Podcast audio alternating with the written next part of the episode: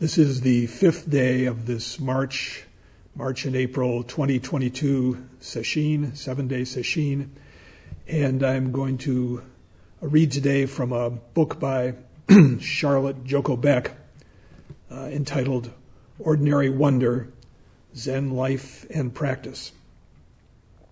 this is the third book uh, that's been published, uh, compilation of her talks. Uh, it's posthumous. She she had died uh, before it was assembled. Really put together by her daughter, uh, edited by Brenda Beck Hess. uh, Joko Beck was the founding teacher of the uh, Zen Center in San Diego. Studied with Maezumi Roshi, was authorized by him to teach. I think she broke with him fairly early on.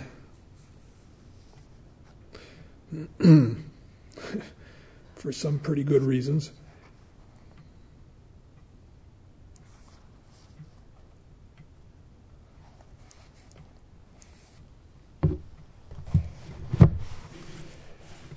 I, was drawn to read from her from this book um, after reading from Guo Gu and uh, this whole really thorough and wonderful examination of the attitudes that we bring to practice, especially the ones that support our practice.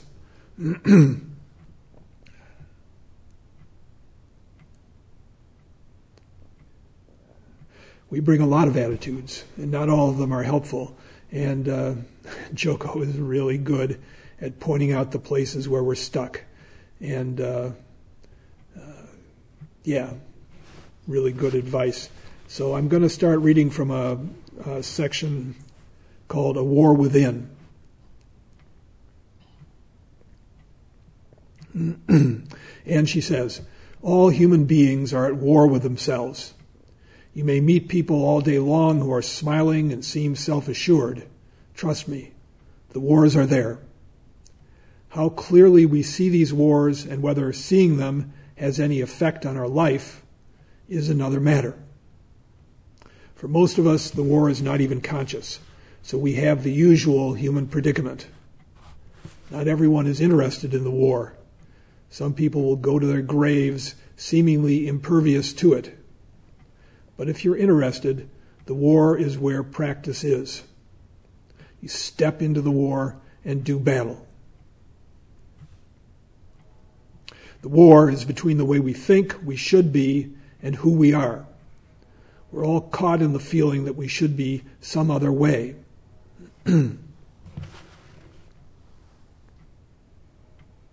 yeah, we step into the war and do battle.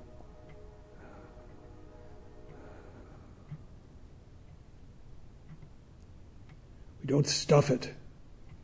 Feel it.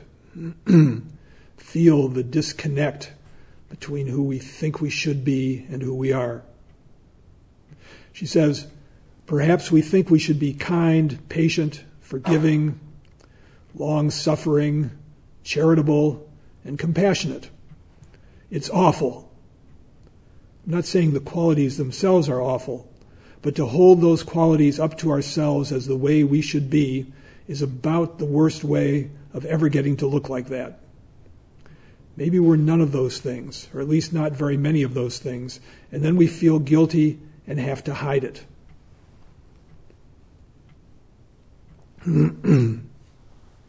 so many people uh, are living, trying to live up to an image of how they think that they should be.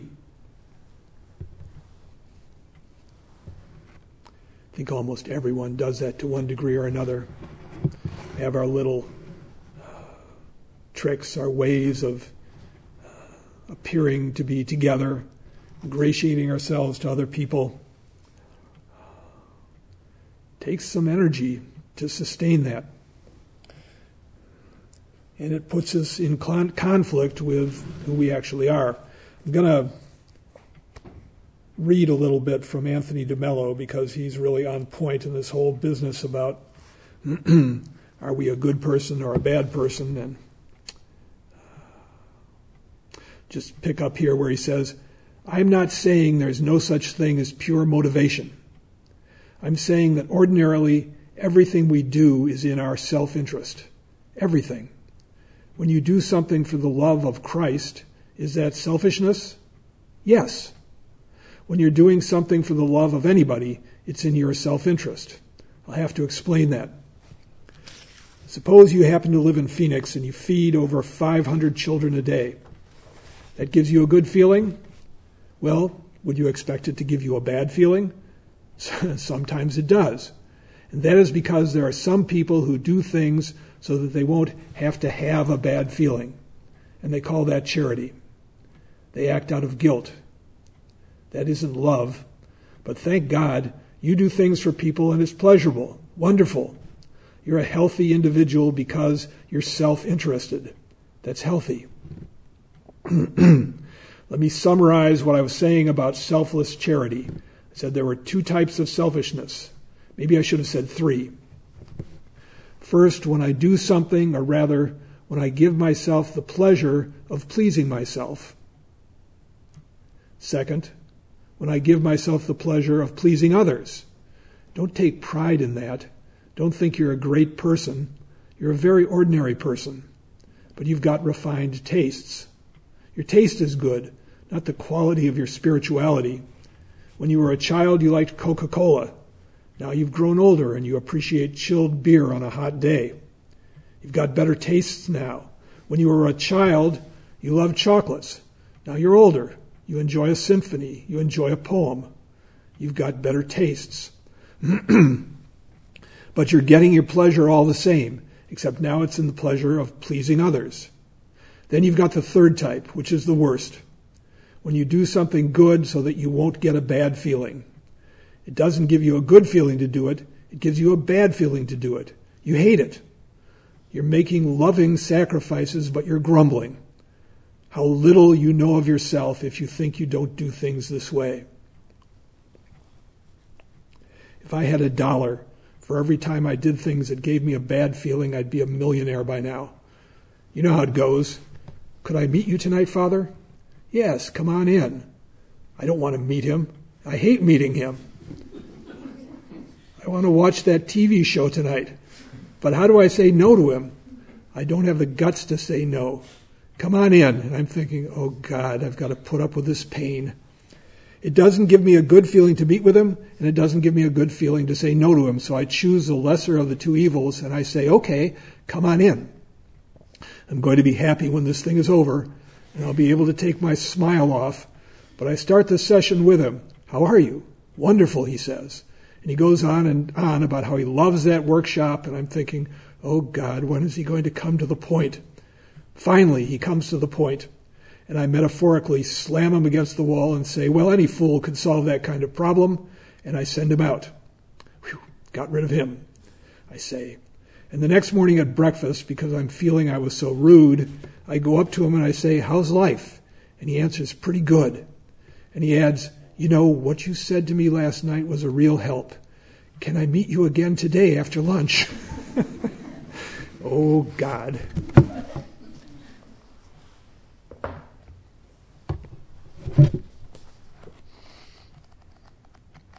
Okay, back to Joko.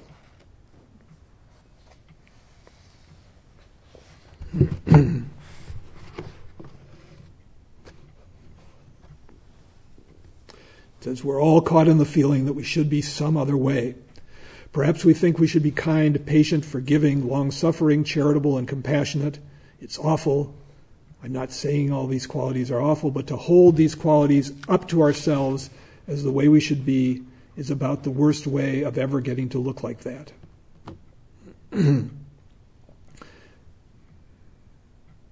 Maybe we're none of those things, or at least not very many of those things we could say not very often those things.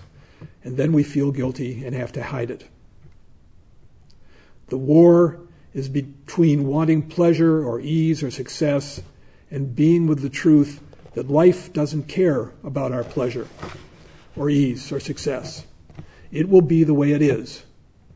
Perhaps we know this intellectually, but we feel we should be more okay with it. I should accept this. I should do it. I should be a good person.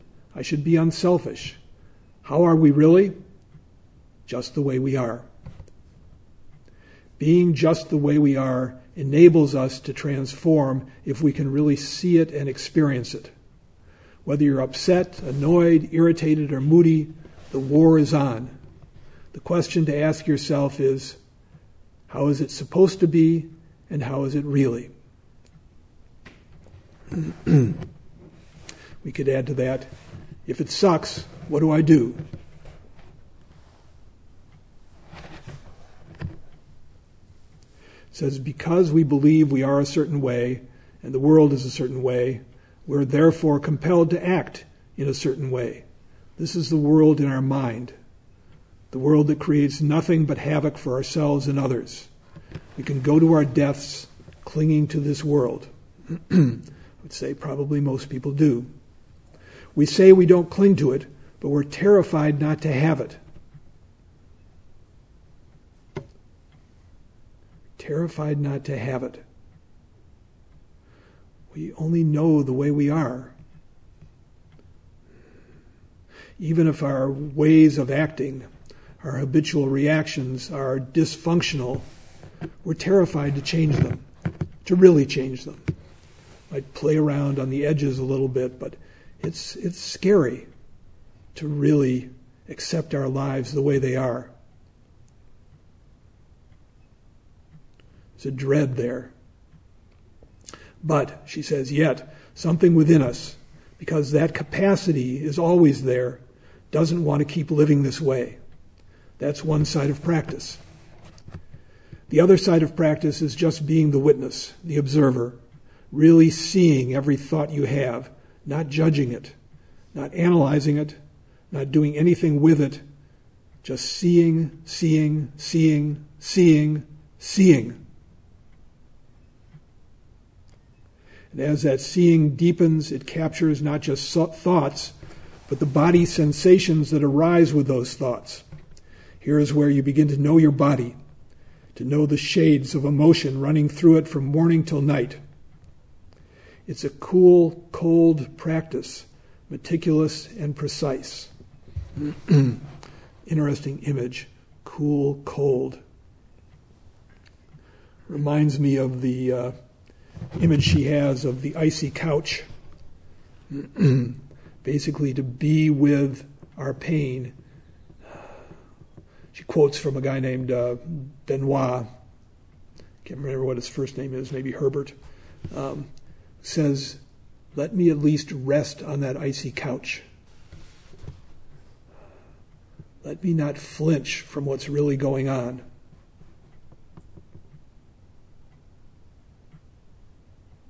Take it in and allow it to transform.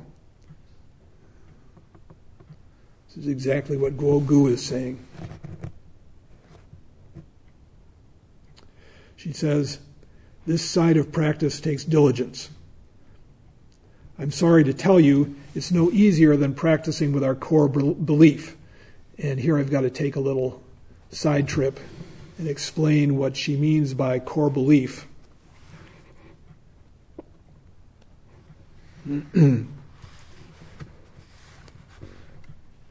This is reading from that uh, earlier talk, which is called, it turns out, The Icy Couch.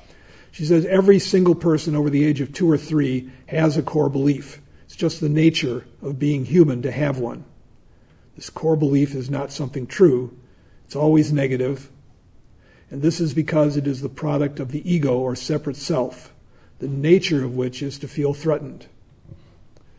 Nothing is truly separate. So if we feel separate, we feel threatened. The separate self views life as something that either might please me, but I can't count on this, or threaten me. So there's always tension and uncertainty there.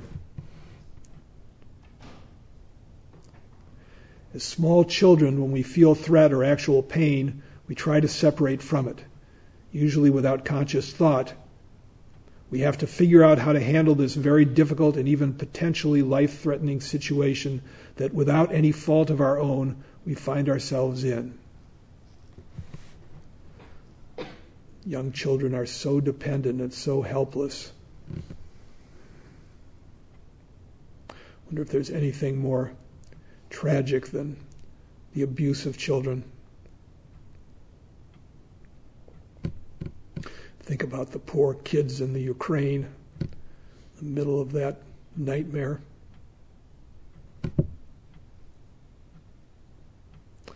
She says, It is in figuring out how to respond to something out of our control that we formulate a negative belief about ourselves.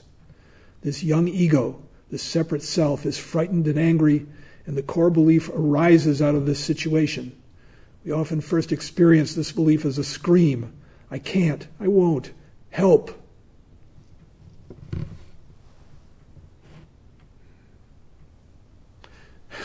I remember when I was a kid, something happened. I no longer remember what it was, but I was really, really angry with my mother. So I'm lying on my back in bed, bawling my eyes out as best I can. And uh, find myself saying, I want my mommy, I want my mommy. And then I realize, wait a minute. so I switched. I want my daddy. I thought, oh, not him. yeah. Sort of, what, what, what, what am I doing here?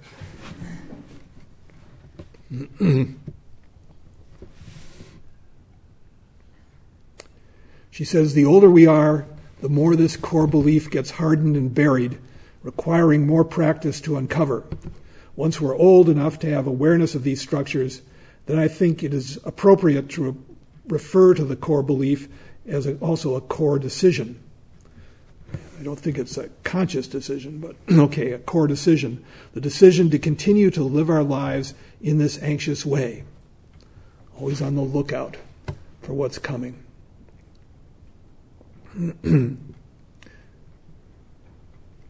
Think children also feel responsible for the bad things that happen to them.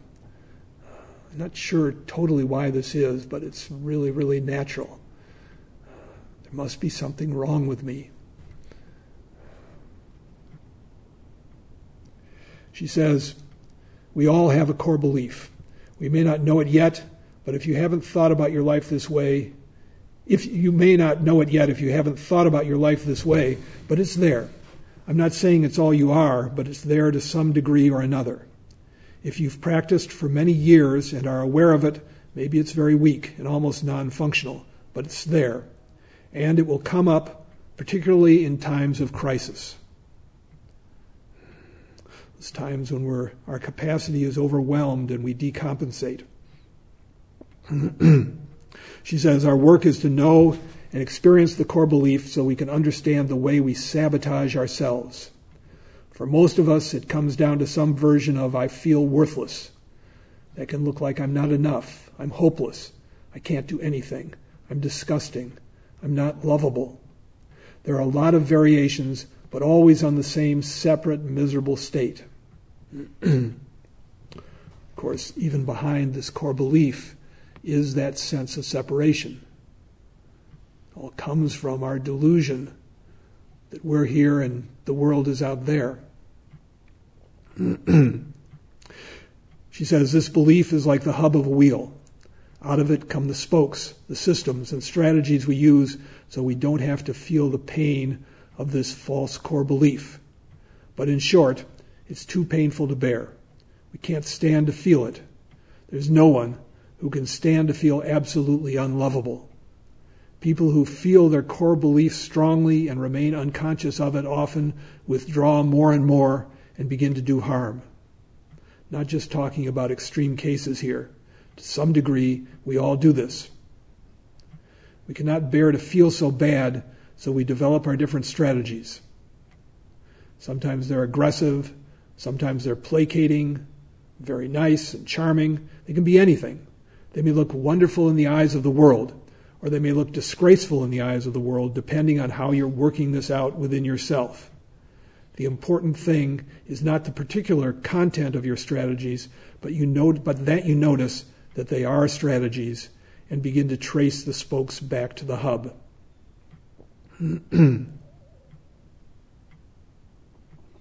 All these strategies are designed to keep us from feeling the pain.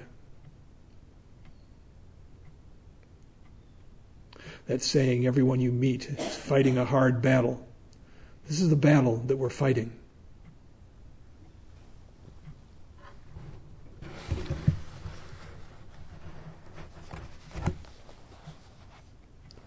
Okay, that's the short version of what she means by the core belief. And she says it can take years of practice and patience, being aware of our thoughts day after day after day, noticing what's happening in the body moment after moment. Sitting is relaxing eventually, but for many years it can also be a lot of hard work. We don't necessarily get immediate satisfaction. You get your true life eventually if you stick with it. But because we have so much pain, most of us would rather choose immediate pleasure than our true life. We want life to please us right now. And all of us make compromises. Have that extra donut to avoid the pain of not. No one's perfect. but we can see it.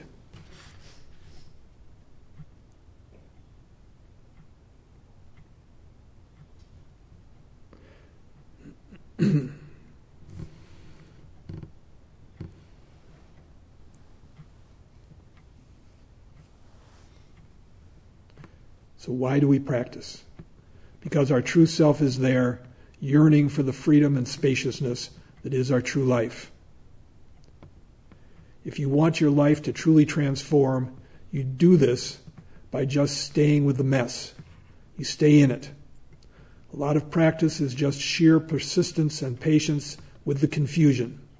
And if you are patient, it's as if in the midst of being in this messy room of your life, you notice you've left the window open, and in comes a little bird of wisdom.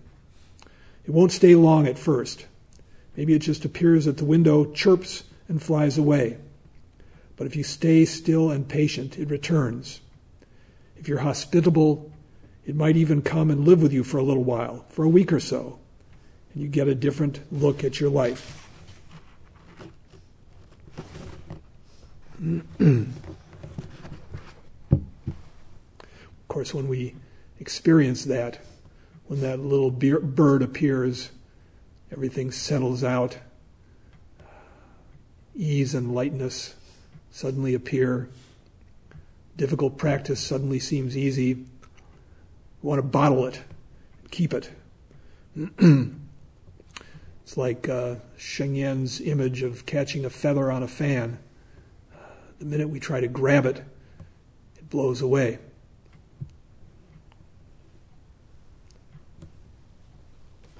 Nevertheless, as she says, if you stay still and patient, it returns. We see it more and more.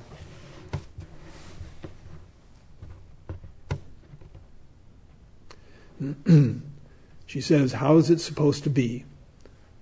Our hope, that is our habitual, unexamined hope, is that if we run our lives according to our core belief, it will lead to pleasure. It will lead to satisfaction. Will lead to the life we've always wanted. Then somebody tells you to do this other kind of stuff.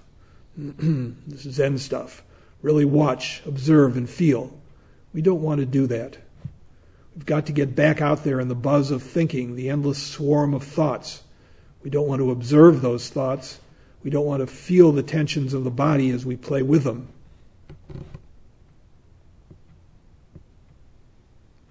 If you stay with your practice, slowly but surely you begin to see what you're really doing as opposed to what you think you're doing. How is it really? The struggle isn't pointless. The struggle is, in fact, absolutely important. Old Buddhist texts talk about having your head in the fire. There has to be struggle in practice. Without the struggle, that slow learning doesn't begin to emerge. That fire refines you as you stay with it. Most of us need at least a little support somewhere, a little help. That's why I recommend you find a teacher, a partner, a community to practice with. It takes a lot of work to stay with this nasty struggle. It can take a lifetime. The good news is that since the struggle changes the way you see yourself, the struggle itself changes. It doesn't require as much effort. In this war between the way we think things should be and the way they really are, there are moments of truce. The two sides come together for coffee and cookies and enjoy themselves just fine. With practice, we don't win the war, but we have moments of peace. Then, when the truce is over, we go back into battle. But we can enjoy ourselves for a little bit, and these little bits get longer and longer. we may dread practice, but we value the life that comes out of it. We begin to stop battling and instead experience the freshness of seeing in a much more honest way.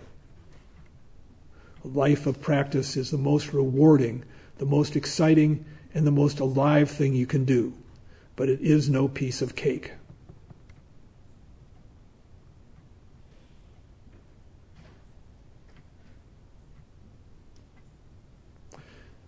she says, We may dread practice, but we value the life that comes out of it. That makes it easier to do. It's what Guo Gu is talking about confidence based on experience. We realize that even though we resist, we're changing. Things that seemed impossible aren't so difficult anymore. Pain that was intractable is manageable. we become willing. Become willing. And when we're willing, it's easier. Seems counterintuitive, but I think we all understand it.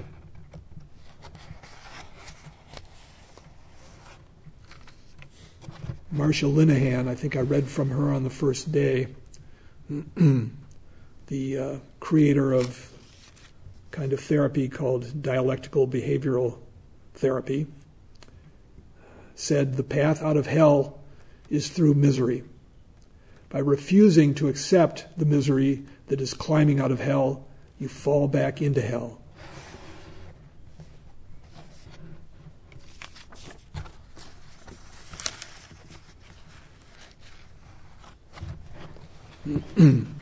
Instead, we go into battle. But hopefully, we eventually become happy warriors. So much value to the fight. So much benefit for ourselves and for others, for our families and our friends, the people we work with together in the Zendo.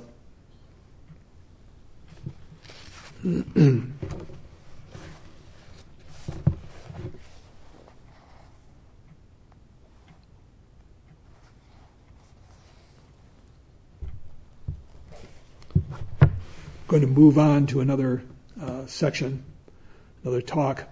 It's entitled No Effort, Tremendous Effort. She says, if you sit long enough, you'll experience hating to sit, loving it, being impressed by it, thinking it's a bunch of nonsense, and finding the whole thing dreary. Practice is always the same, regardless of what you bring to it. Whether you're young or old, happy or sad, practice never varies. In that way, it contains us and gives us the space to experience whatever it is. It doesn't get in the way. There have always been two schools of Buddhist thought about practicing meditation. One school holds that the practice requires no effort. This is true. It really doesn't. You're just being what you're being. The other school holds that practice requires tremendous effort. This is also true. To be aware of what you're doing takes tremendous effort. I remember being mad at my youngest daughter once. I was really mad at her. I just wanted to be right because, of course, I was right. I wanted to say a few well chosen but slightly cutting things that would just settle it. So inwardly, I had this turmoil. I knew from years of practice the harm my words would do. And at the same time, I could sense how much I wanted to do it.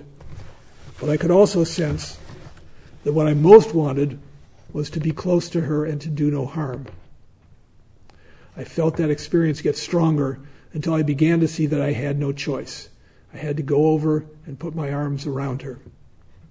Of course, then the whole thing was just wonderful in about 10 seconds. As opposed to creating a miserable situation, we created a wonderful one.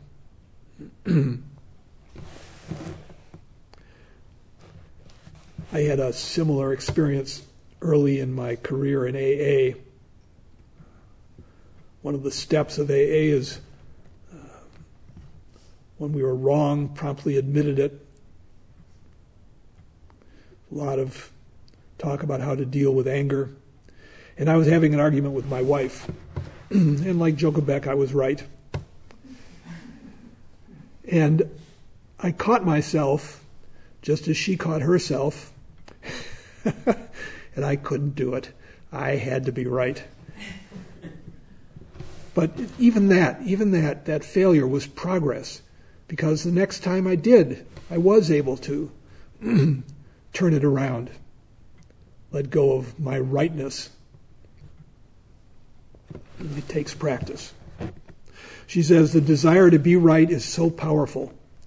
Years of sitting meditation are not a guarantee of happiness or really of anything, but that depth of experience may give you those few seconds to sense what you want most in a situation and to act from that. Those few seconds are why we sit and sit and sit. We're building something that can, in the moment, help, help us make the choice we most want. That ability increases over time. not only helps us make the choice, it helps us know what that choice is.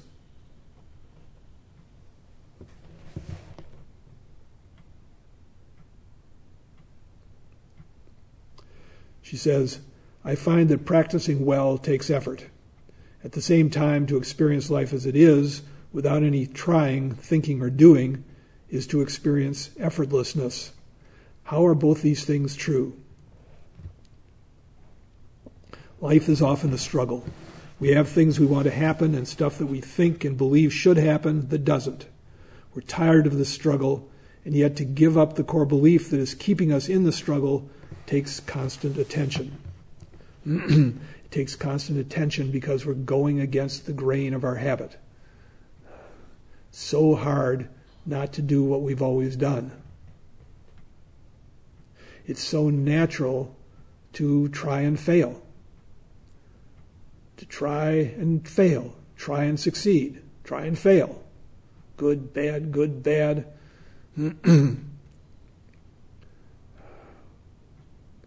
Eventually, we realize we just do our best.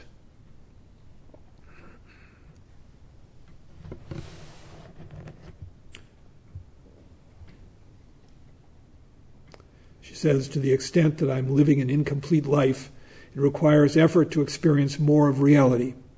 Our habit is to narrow down what we think of as, re- as reality to suit what we think of as, quote, our lives. To get the, the senses, to let the senses, physical reality, and the bigger picture emerge unfiltered by our belief is scary. The effort is not willing, the effort is our willingness to turn toward the unknown of this moment and stay there. We stay there without doing or thinking anything. That's where the effortlessness emerges. Our practice is to be aware of what's going on as soon as we can. Usually, for the first second or longer, we get caught believing our thoughts. It takes effort not to hold on tightly to our caughtness. But with practice, the caughtness doesn't stay as long. We notice we're caught and in the noticing, the constriction loosens. It's a Japanese uh, Zen teacher, Uchiyama Roshi, who uses the phrase opening the hand of thought.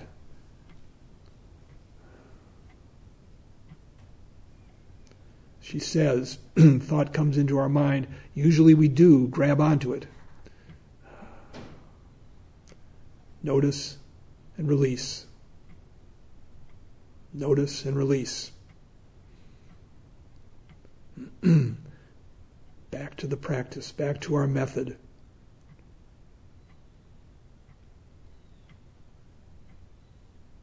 A lot of these things, core belief, dealing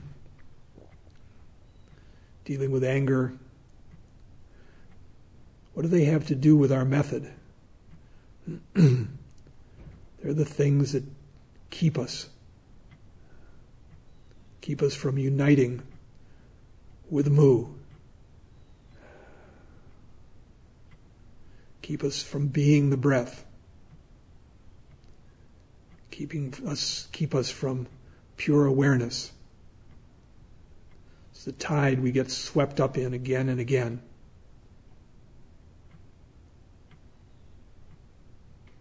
She says we think we have to change something, to do something. It sounds like a lot of work.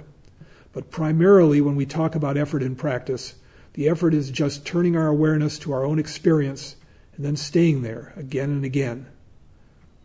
Staying in this moment.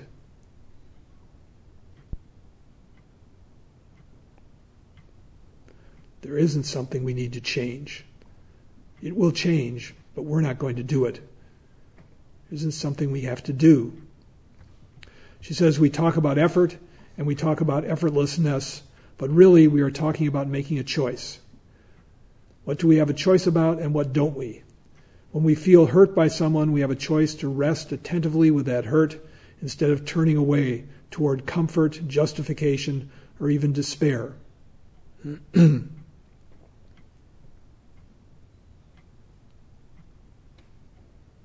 It's interesting sometimes when we're hurt, rather than seeking comfort, we turn to despair, pile pain on top of pain. I guess the comfort is in feeling the victim.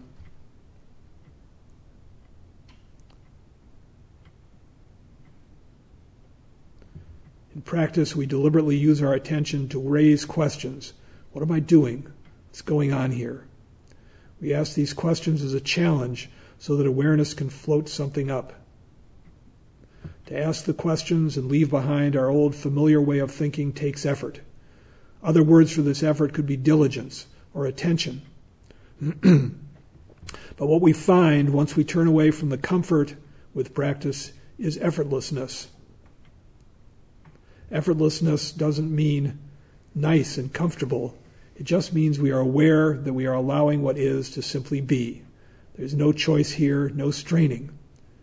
Therefore, effortless.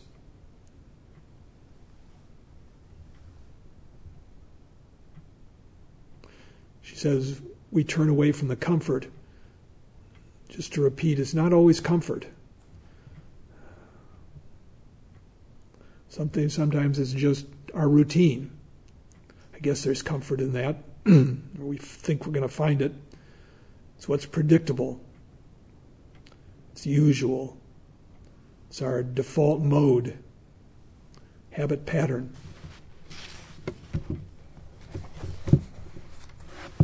As Westerners, everything in our lives is supposed to move onward and upward and become better and more successful. Using that backdrop, we often think our own behavior or someone else's behavior is not so great. We want to change something so we can go someplace different or be with someone different. Our true effort is to go, our true effort is to go toward an awareness of what's really going on with us. to be aware, for example, that your body is tense doesn't take effort, it is just awareness. To be aware of your thoughts as they bubble up doesn't take too much effort. It's just like watching a TV. Blip, blip, blip, blip. In a sense, it's effortless.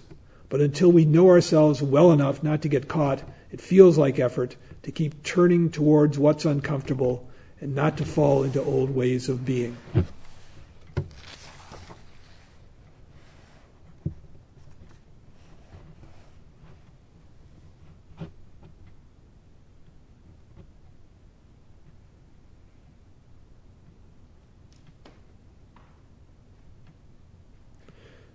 Later on, she says, Life may have seemed easier before we began to feel how angry and scared we are. When we practice, we do feel hurt more, but it's a conscious hurt. We witness our own hurt and we can sit with it. And in that sitting, we hurt ourselves and others less. Our tension lessens. We begin to feel, along with the pain, some effortlessness.